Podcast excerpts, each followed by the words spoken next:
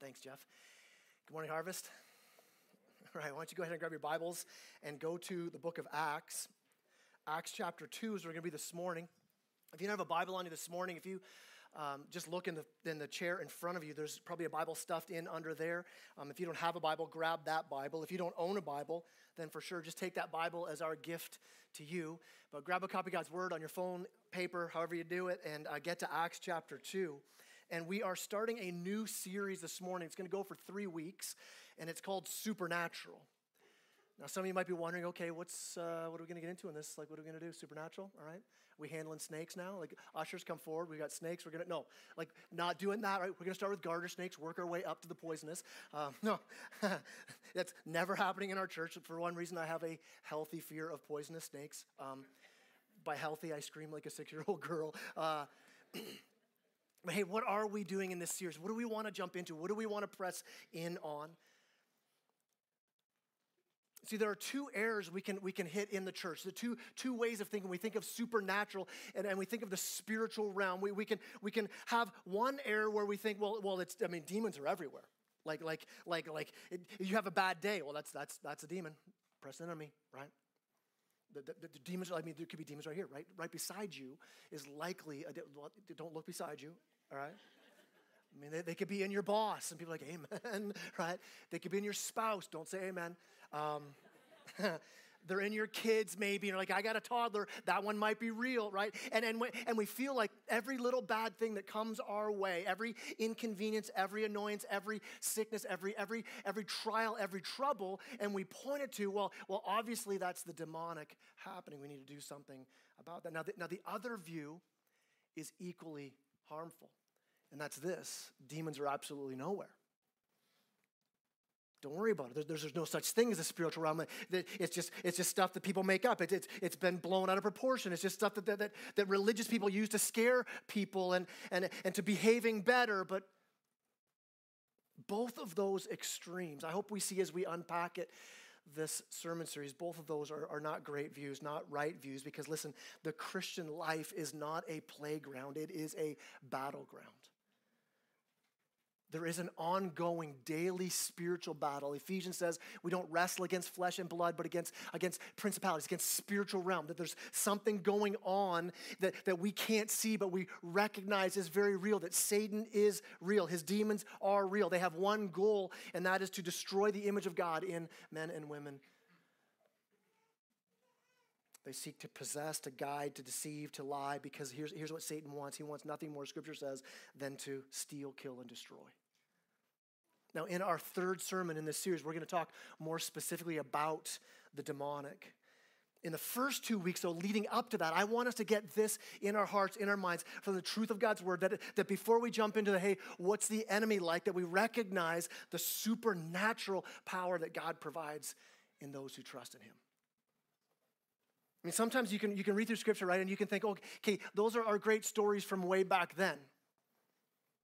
I want us to see as we look through God's word that it's not way back then. Listen, it's, it's about always. It's about this is who we are. Since, since the beginning of this book, right to the very end, that the, it's filled with the followers of God who are filled with the courage of God to be on mission because there's a supernatural power in them. There's a, a fearlessness in them.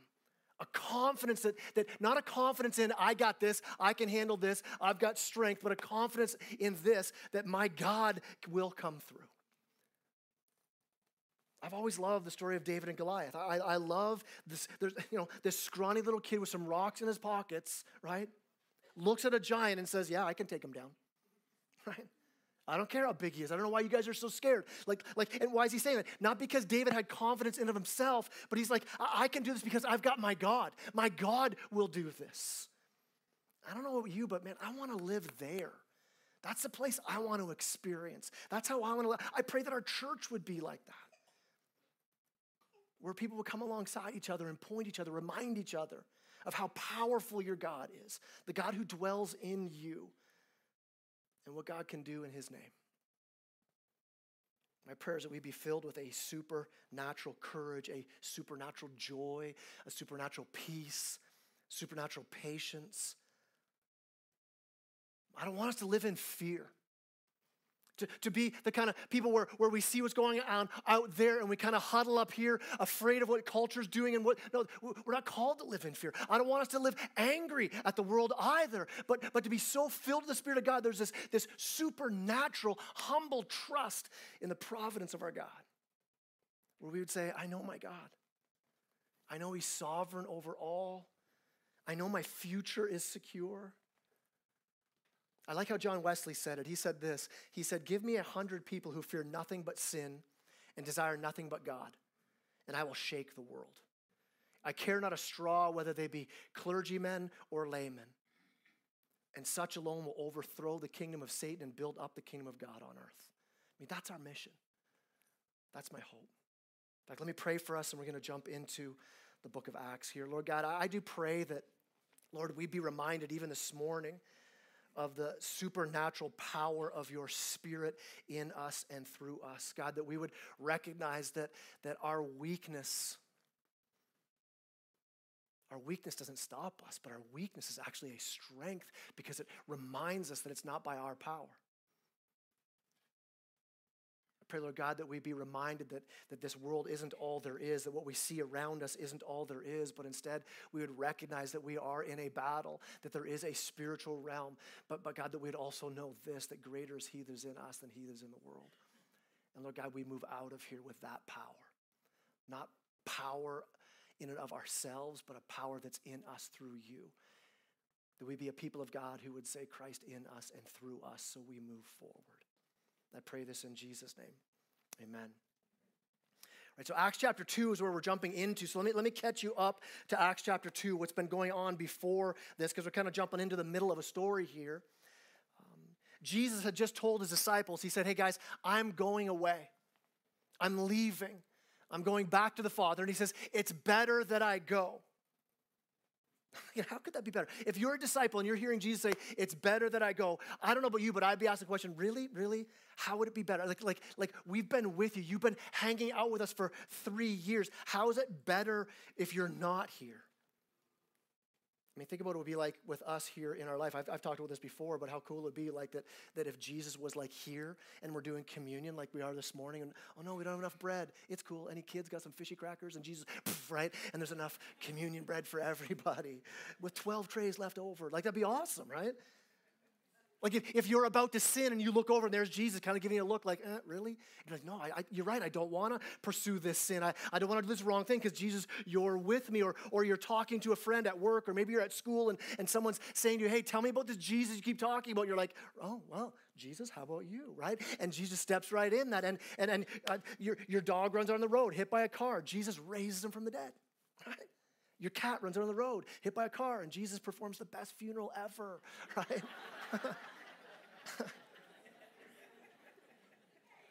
Sorry.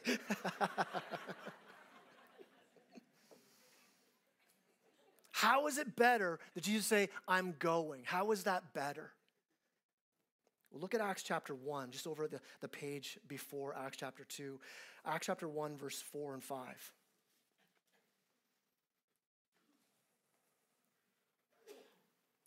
Says this, and while staying with them, he ordered them not to depart from Jerusalem, but to wait for the promise of the Father, which he said, You heard from me. For John baptized with water, but you'll be baptized with the Holy Spirit not many days from now. He says, Listen, listen, I'm going. And, and here's why it's better. Jesus says, I'm not just to hang out with a few of you, but I'm leaving so that my spirit will be in you all. And so what do they do? He says, Wait, wait for that. And so they do. You read the rest of Acts chapter 1 leading up to chapter 2, and they're waiting. They're waiting. Now, why are they waiting? Because I think the disciples recognize all the skills and talents they might have. They mean nothing without the power of the Spirit of God. And so they wait. Then Acts chapter 2. It says in verse 1 when the day of Pentecost arrived, they were all together in one place. And suddenly there came from heaven a sound like a mighty rushing wind, and it filled the entire house where they were sitting. And divided tongues as of fire appeared to them and rested on each one of them. And they were all filled with the Holy Spirit and began to speak in other tongues as the Spirit gave them utterance. Now there were dwelling in Jerusalem Jews, devout men from every nation under heaven. And at the sound, the multitude came together and they were bewildered because each one of them was hearing them speak in his own language. And they're amazed and astonished, saying, Are not all these who are speaking Galileans? And how is it that we hear each, one, each of us in his own native language? Parthians and Medes and Elamites and residents of Mesopotamia and Judea and Cappadocia, Pontus and Asia, Phrygia, and a bunch of other places, right? Both Jews and proselytes, Cretans and Arabians, we hear them telling in our own language, own tongue, the mighty works of God. And all were amazed and perplexed, saying to one another, What does this mean? But others mocking said, They're filled with new wine. some wild things going on here. Wild things. Here, here's what, let's not get lost in the craziness and, and miss the power that was unleashed on that day. And listen, is still being unleashed today. God continues to use small groups of, of men and women and students to, to turn the world upside down for Jesus Christ. That God can do that here. I mean, do you believe that? I mean, for real, right? That, that God could use this group of people right here to turn our communities upside down. Not because we're the best show in town, not because I'm the best preacher. I mean, you could spend Sundays listening to podcasts and hearing much better preachers. Not because our worship is, I mean, I love what Eric and his team does. I think it's amazing every Sunday. But listen, that's not what my hope is. My hope is in this that the Spirit of God would move that he'd fill our hearts and stir some things up, that, that in his presence we're, we're either dropped to our knees in, in worship and thankfulness for the gospel or in brokenness and repentance. And listen, it can happen here.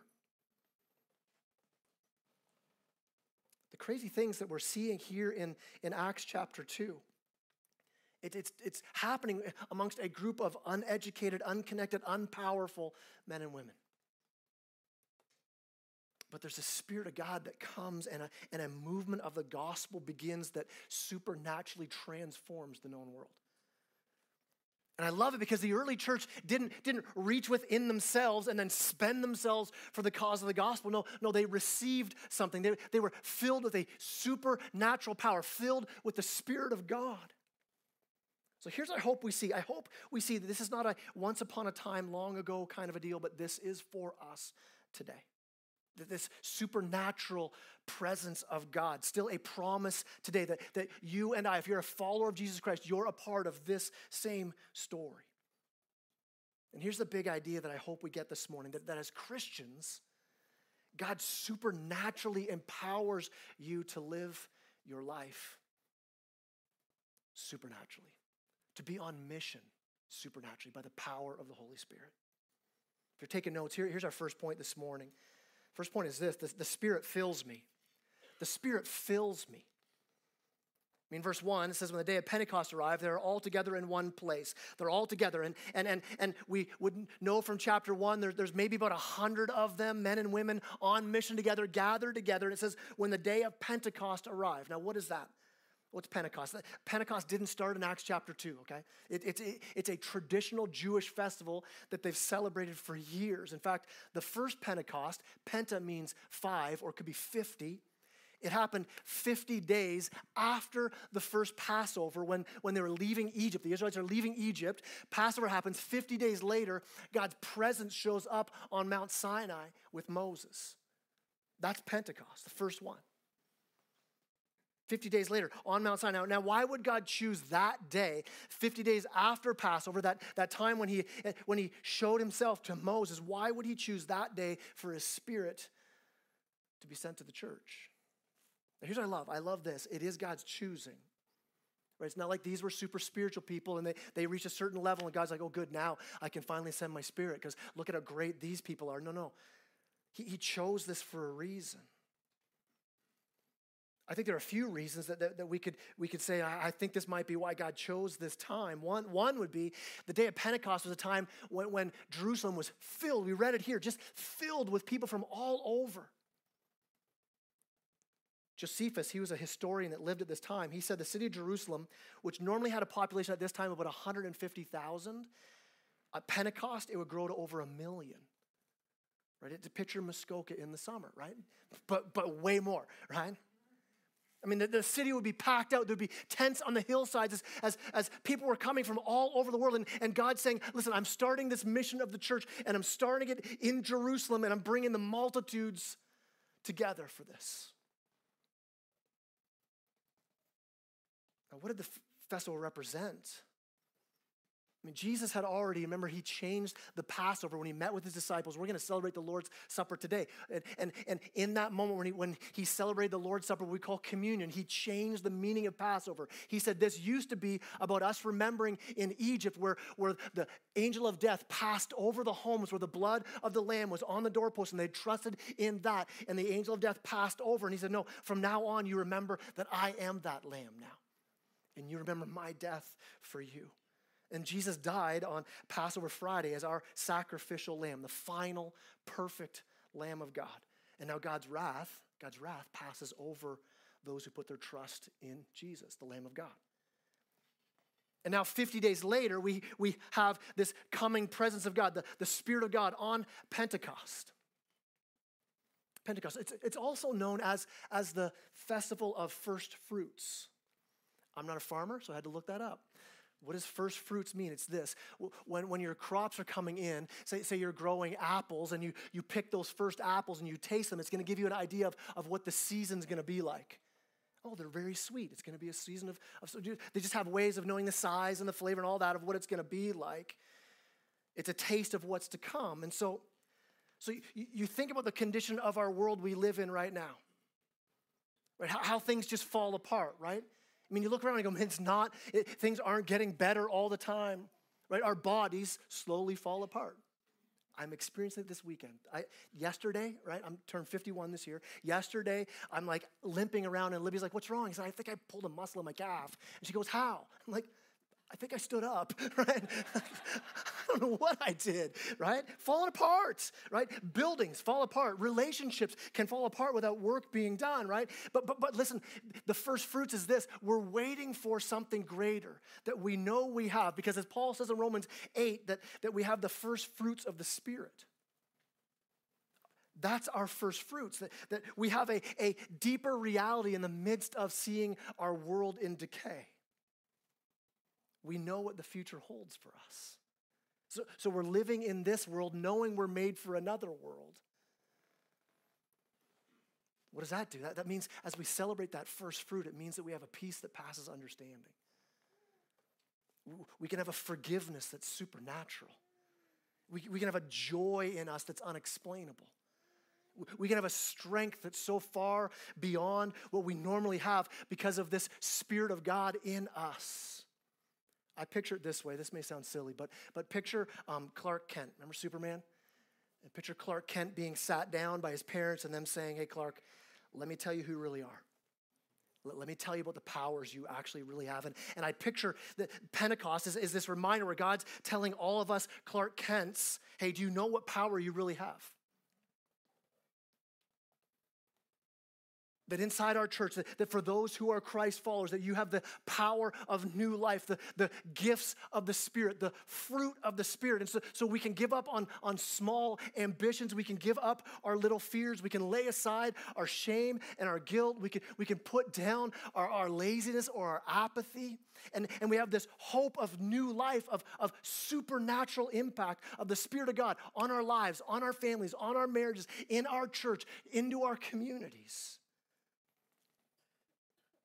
And that God's placed you and me as these, these ordinary Clark Kents filled with the power of the Spirit. I mean, you see it in Peter. I mean, Peter gets up to preach this amazing sermon in Acts chapter 2. Peter, filled with courage, supernatural courage. Now, why would I say it's supernatural courage? Think about who Peter was before Jesus died and rose again. Picture him on that night so 50 days earlier, Peter was hiding out. Peter was denying he even knew Jesus, scared of a, of a, of a, a servant girl who says, Aren't you with him? And now, this, this same Peter, filled with the Spirit of God, speaks with boldness. I mean, what a difference. Verse 4 says they were all filled with the Holy Spirit.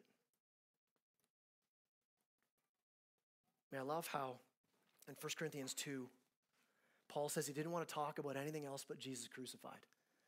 And, and, and Paul says this he says, I, I came to you in weakness and fear and in trembling. I mean, can any, can any of you relate to that? Right?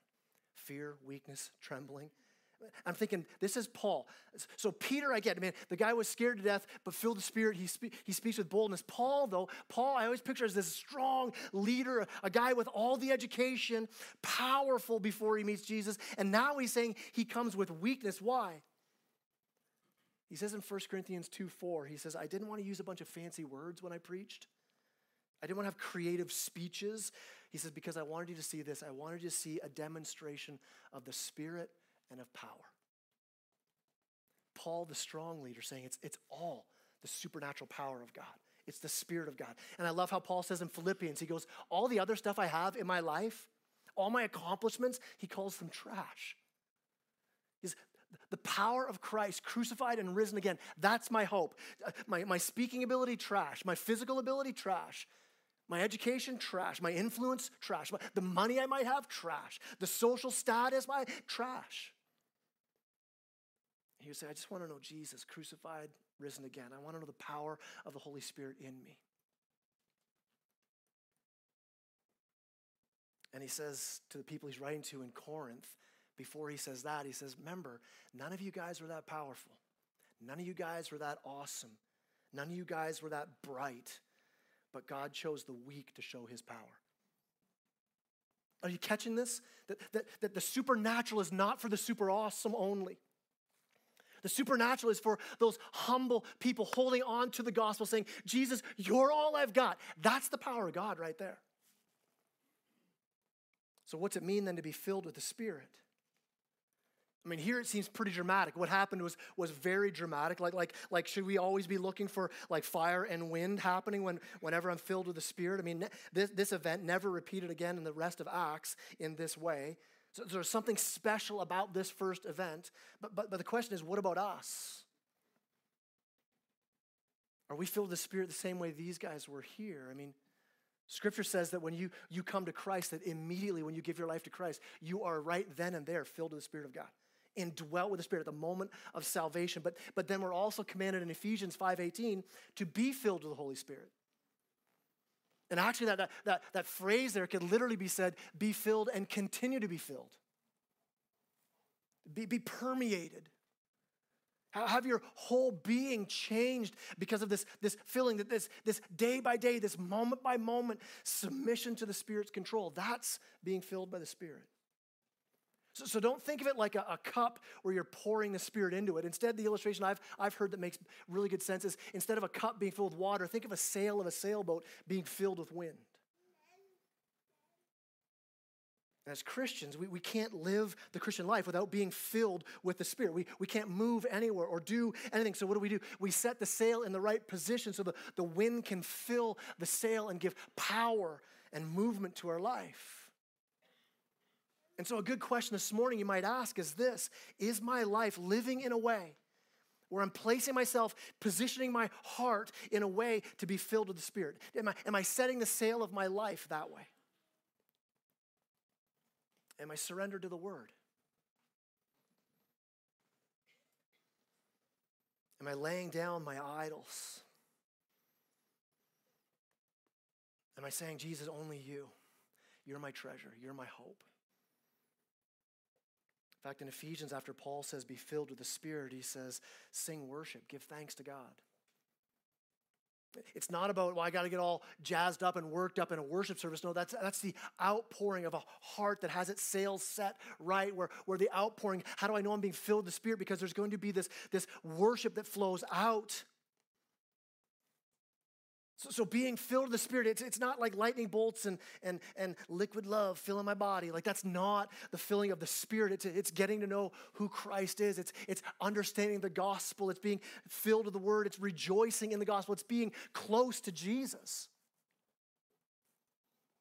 I mean, think about Peter again. Think about how Peter was different depending where he was in relation to Jesus. He was so full of wisdom and courage. I mean, he's, he's walking on the water when he's with Jesus. He takes his eyes off Jesus, he sinks. Remember in the garden when they come to arrest Jesus and Peter's like so courageous? He's like swinging swords and cutting off ears, right?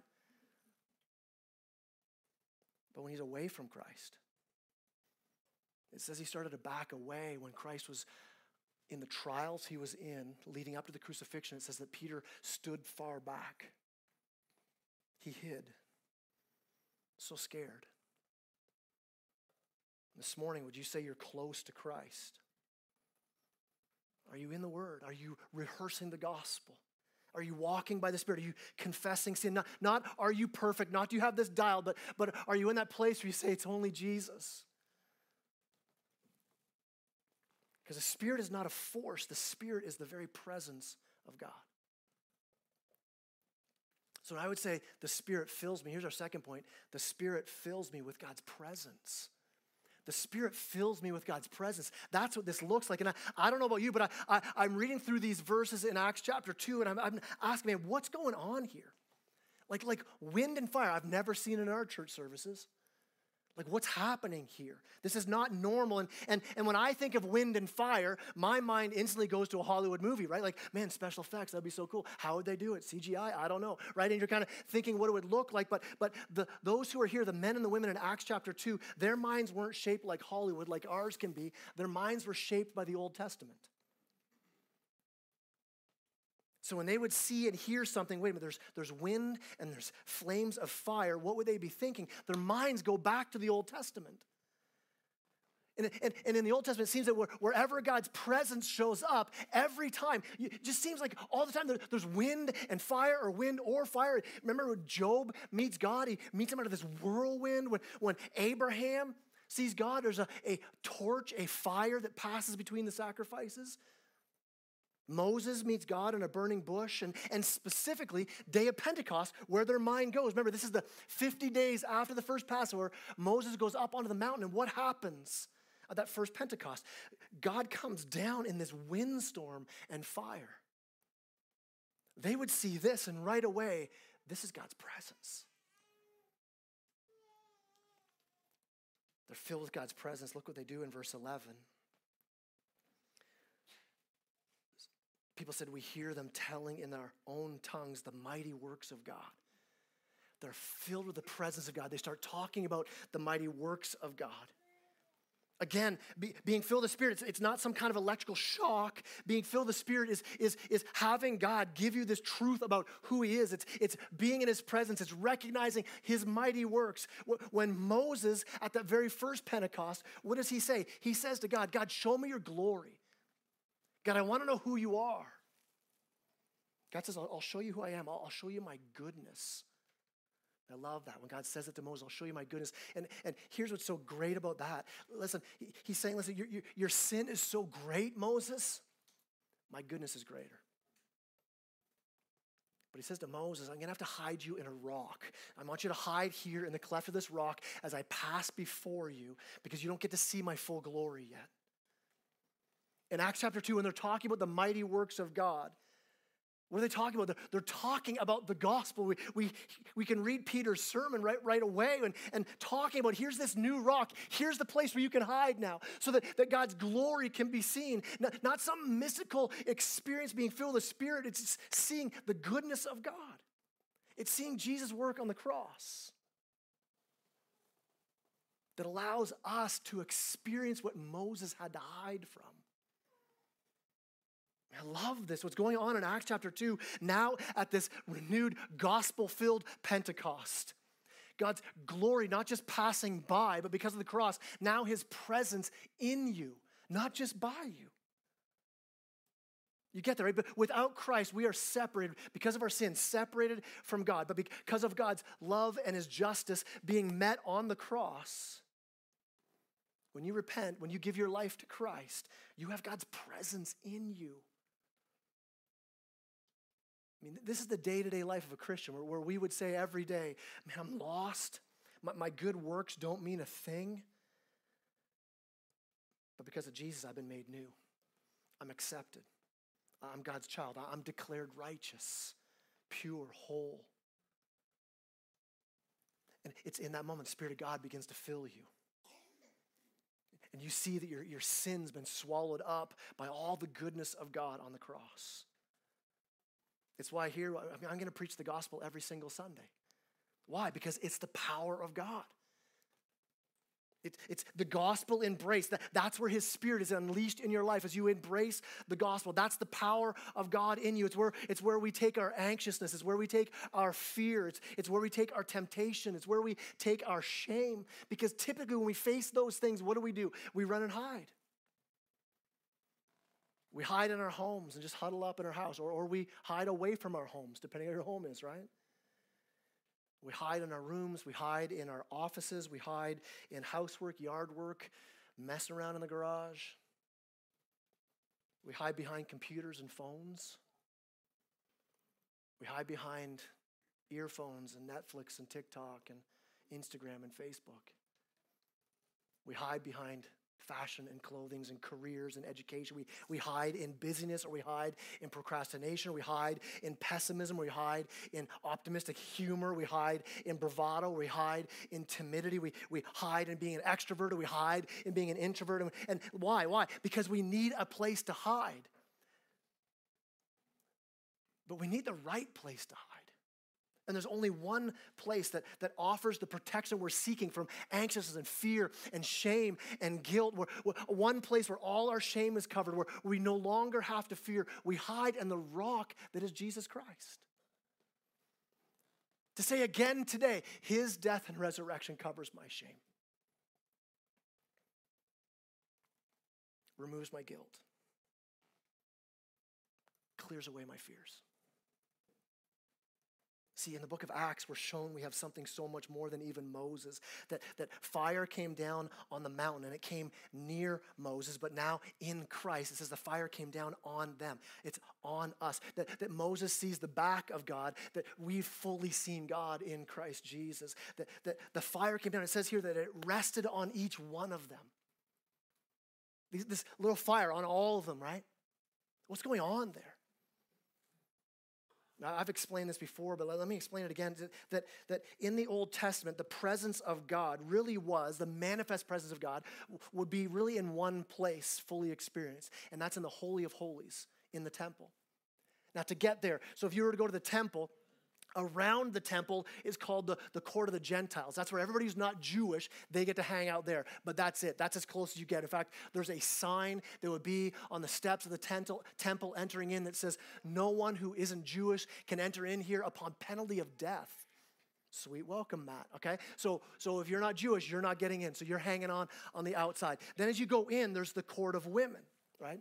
And the young dudes are like, that's where I'd be, right? No, but what, what, what that is, that's as far as Jewish women can go. You're in the court of women. You can't get any closer than that. Then you go into the, the court of men, and you're getting a little bit closer. But then you go into another place, getting closer and closer. You get to this place where, where the priests are allowed to hang out. But then only once a year, one person, the high priest, goes into the Holy of Holies to present a, a, sacrifice for the people. And that's where they meet God's presence. And fire would come down and consume that sacrifice if it's an acceptable sacrifice.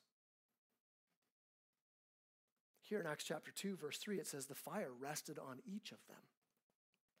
I mean, think about that. Not just the, the apostles, each of them, not, not just the men, all of them, everybody in this room. Why? Why? Because this is now the second Pentecost. This is the, the, the second Passover. The complete Passover has already happened in Jesus Christ. And now, now the curtain tore in two of the Holy of Holies, the whole thing blown up. And now we have God's presence right here, not standing on the outside while, while a priest goes in and meets God for us, not a, a lamb being sacrificed, but as a Christian, you stand before God fully accepted that you have the full goodness of God. As we talk about the supernatural, I want you to see that it's, it's not just something for the spiritual elite, it's for every believer who humbly puts their trust in Jesus Christ. The one who says, I need you, Jesus. I have nothing else. I'm, I'm, I'm, as Paul says, we're jars of clay. Just simple, kind of cracked, but it's what's inside. It's the power of God in you by God's grace. That's you as a Christ follower. That you would know the gospel and be so filled with His Spirit. Here's our last point the Spirit of God fills you with God's presence for life and mission. It's for life and mission. So, so if, if you have an experience like this where God's Spirit filling you as a believer, you're not just brought into the presence of God. You don't just have the Spirit of God fill you for warm, fuzzy feelings, for weird experiences. In fact, one of the ways you can tell is the Spirit of God filling us, is, is the Spirit of God in this place. What's going to be happening is there's going to be transformation happening in our community where, where, where if the Spirit of God's in us, we're going to live differently.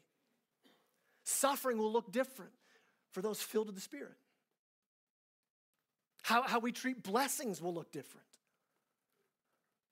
There'll be the fruit of the Spirit in your life, evidence of the Spirit, not, not just in miraculous, not, well, well, that person must be filled with the Spirit because see what they've done. It's so big and amazing. No, no, no. The evidence of the, of the Spirit in you is love, joy, peace, patience, kindness, goodness, generosity, faithfulness, gentleness, self control. So, my question is is that what's growing in you? Because that's supernatural. And, and not just, well, yeah, I'm, I'm loving, but generosity, I'm not so great at. No, no, to be filled with the Spirit is you just see God at work in you in all those ways. Christ in you and through you, living out this package deal that is so supernatural. We'll see relationships change. Is the Spirit of God at work? Is there something supernatural happening here? Well, we see that when, when forgiveness is the norm when sacrifice and care are seen all over this place, that's supernatural. And then there's a mission where the Spirit of God leads us out of here into a broken world. See, Pentecost doesn't just fill you with the Spirit of God, doesn't just bring you into the presence of God, but no, it, it sends you out with, with that presence out into the world. I mean, you look at how many verses are taken up here in Acts chapter 2 with so many different nations and nationalities. Like, why would, why would Luke writing this under the influence of the Holy Spirit, why put such a long list in here? Do you think the Holy Spirit chooses every word with a purpose? I sure do. It's not like he's saying, you know what, Let, us get the number, the word count number up because we need to meet our assignment parameters. No, no, no. No, there's a purpose why each of these are listed. The, the, the supernatural in us and through us, listen, for the world. I would say don't get caught up and, and, and miss what the power of the Spirit's doing here because we, we can get locked into, man, they're speaking other languages. That's crazy. That's so wild. How, how are they doing that? What's that really look like? How did it really play out? Was it they were hearing in their language? Were they actually speaking in a different language? And verse 13, you get how the people, the idea they came up with, well, they're, they're filled with new wine. They're saying, these guys are drunk. I'm like, I don't know, man. I, I'm not sure getting drunk would have made me get a better grade in grade nine French. I don't, I'm not like, students don't try it. I don't think it works. I don't, I don't know why they're thinking that, right? But here's what I'm saying. We can get so hung up on the miracle that's happening here and miss the very reason for the miracle that's for us. The filling of the Spirit is not about an ability to speak another language. Jesus said in Acts 1 8, I, I, I, you're going to receive power when the Holy Spirit comes so you can be my witnesses. It's about people hearing about Jesus. It's about people seeing the power of the gospel. It's the Holy Spirit filling you, lighting a fire in you that unleashes you so that people around you hear and see Jesus at work, Jesus in you, the Jesus, Jesus who died and rose again so that you could be changed forever, that you now have the same power, it says in, in Ephesians, that, that raised Christ from the dead, that same power now in you, that's saving and serving and transforming, that same Jesus who's coming back to judge the living and the dead. That's the Spirit in you shouting that message. So overwhelmed by God's holiness, so overwhelmed by His love, that it just spills out of you, filled up and spilling out. We're called to be on mission, and we for sure need the Spirit to do that. Next week, we're going to talk a lot more about how that happens. How does the Spirit gift each one of us? What's that look like? Come back next Sunday as we unpack that. But as we end off this morning, and my prayer is this that, that in our lives, in our marriages, in our families, in our church, as we go out of here on mission into our schools, into our workplaces, into our friendship groups that we have around Muskoka, that we would experience the fullness of the Spirit of God in us. That we'd recognize and remember That it's not us on our own, but it's us filled with the Spirit of God, supernaturally living out the Christian life. We're going to end off this morning. I'm going to call the worship team up, and the ushers are also going to come forward. We're going to end off this morning celebrating the Lord's Supper. The ushers are going to come right up and start handing it out. And as they do, you'll notice the cups are stacked on top of each other. Grab both cups. The bread's in the bottom cup, all right? They're just going to start passing it out right now. And as they do,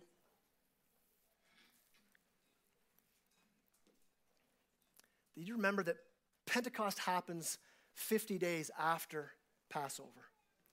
And remember what we're celebrating right now in communion that Jesus had changed the whole meaning of Passover, that he, he was showing them that the, the reason for Passover was pointing to his death, him as the Lamb of God. And so, as we celebrate now, as we think about the power of the Spirit in us in a, in a Pentecost way, that we know we can experience that because of what we're celebrating, what we're remembering in communion. That as you hold the bread, Jesus said, This represents my body that was given for you. As you hold the cup, where Jesus said, This is my blood poured out for you. That the Lamb of God, who took away the sin of the world, that we now come and celebrate and remember that through Christ's death and resurrection, we now have, listen, we have the Spirit of God in us. Supernatural power. So let me encourage you as, as the elements are being passed out, as you hold them before we partake together. I just want to encourage you in this moment, in the quiet of your heart, where you are right now, as you remember the gospel again. You take time to call out to God and say, God, fill me with your spirit. Lord God, show me your glory again this morning. God, let your goodness pass before me.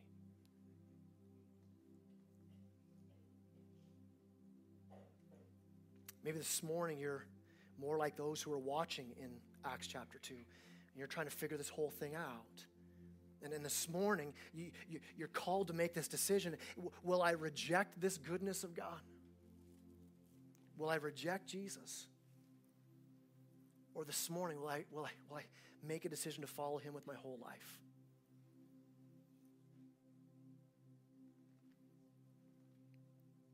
For those who know Christ, Maybe this morning you're asking in your heart as you're holding the elements and you're thinking of, of, of Christ's sacrifice for you, his spirit now in you, and you're asking, you're praying, God, God, I'm worried. Lord God, I've got anger. God, I feel bitterness. God, God I'm, I'm so unhappy. God, I'm so full of fear. God, I'm so disengaged. God, I, I, I'm wrestling so much with shame.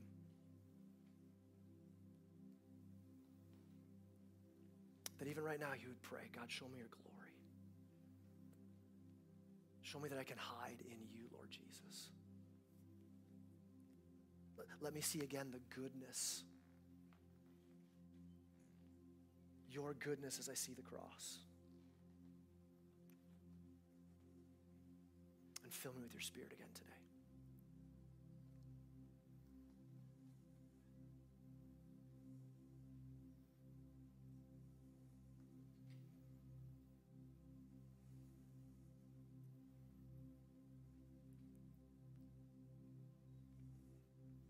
It says in the night he was betrayed, he took the bread and he gave it to his disciples and he said, This is my body given for you. Let's eat together as we remember his sacrifice.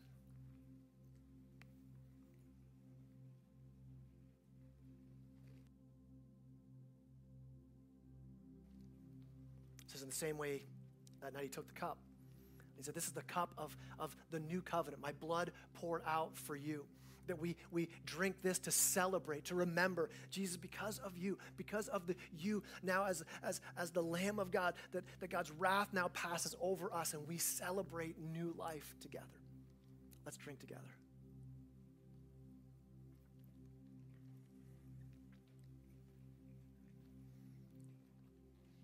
Would you stand with me as I pray before we sing? Heavenly Father, I, I Lord God, I pray this morning, um, Father, for those who are here who need to um, see your cross and remember, Lord God, your justice, that your goodness is that you're a just God. And that sin is serious. And God, that we would, we would come this morning and, and even now, Lord, as we're, we're praying before we sing, God, that we come with a heart of repentance. Say, God, thank you for your forgiveness. My sin is great. And maybe this morning, Lord God, there would be a morning where we would lay down those sins, lay down those idols, that we would lay down the lies we believe. And God, to remember your goodness as a just, holy God. But Lord, also to remember at the cross that we see your goodness and your steadfast love and your grace and your forgiveness. And God, we stand as those who have been redeemed. We stand of those who have been set free, not because of our goodness, but because of your goodness. And now, as those redeemed, Lord God, I pray in a real way, Lord, that we would know, we would experience, we would live out of the truth that's now your Spirit in us, that we'd be so filled by your Spirit that Christ, as we go out in our families, in our workplaces, in our schools, that, Lord Jesus, it would be Christ in us, Christ through us, your Spirit filling us. God, we want to experience that power in our church. God, may it, may it be so. By your grace and in your name we pray. Amen. Amen. Let's sing together.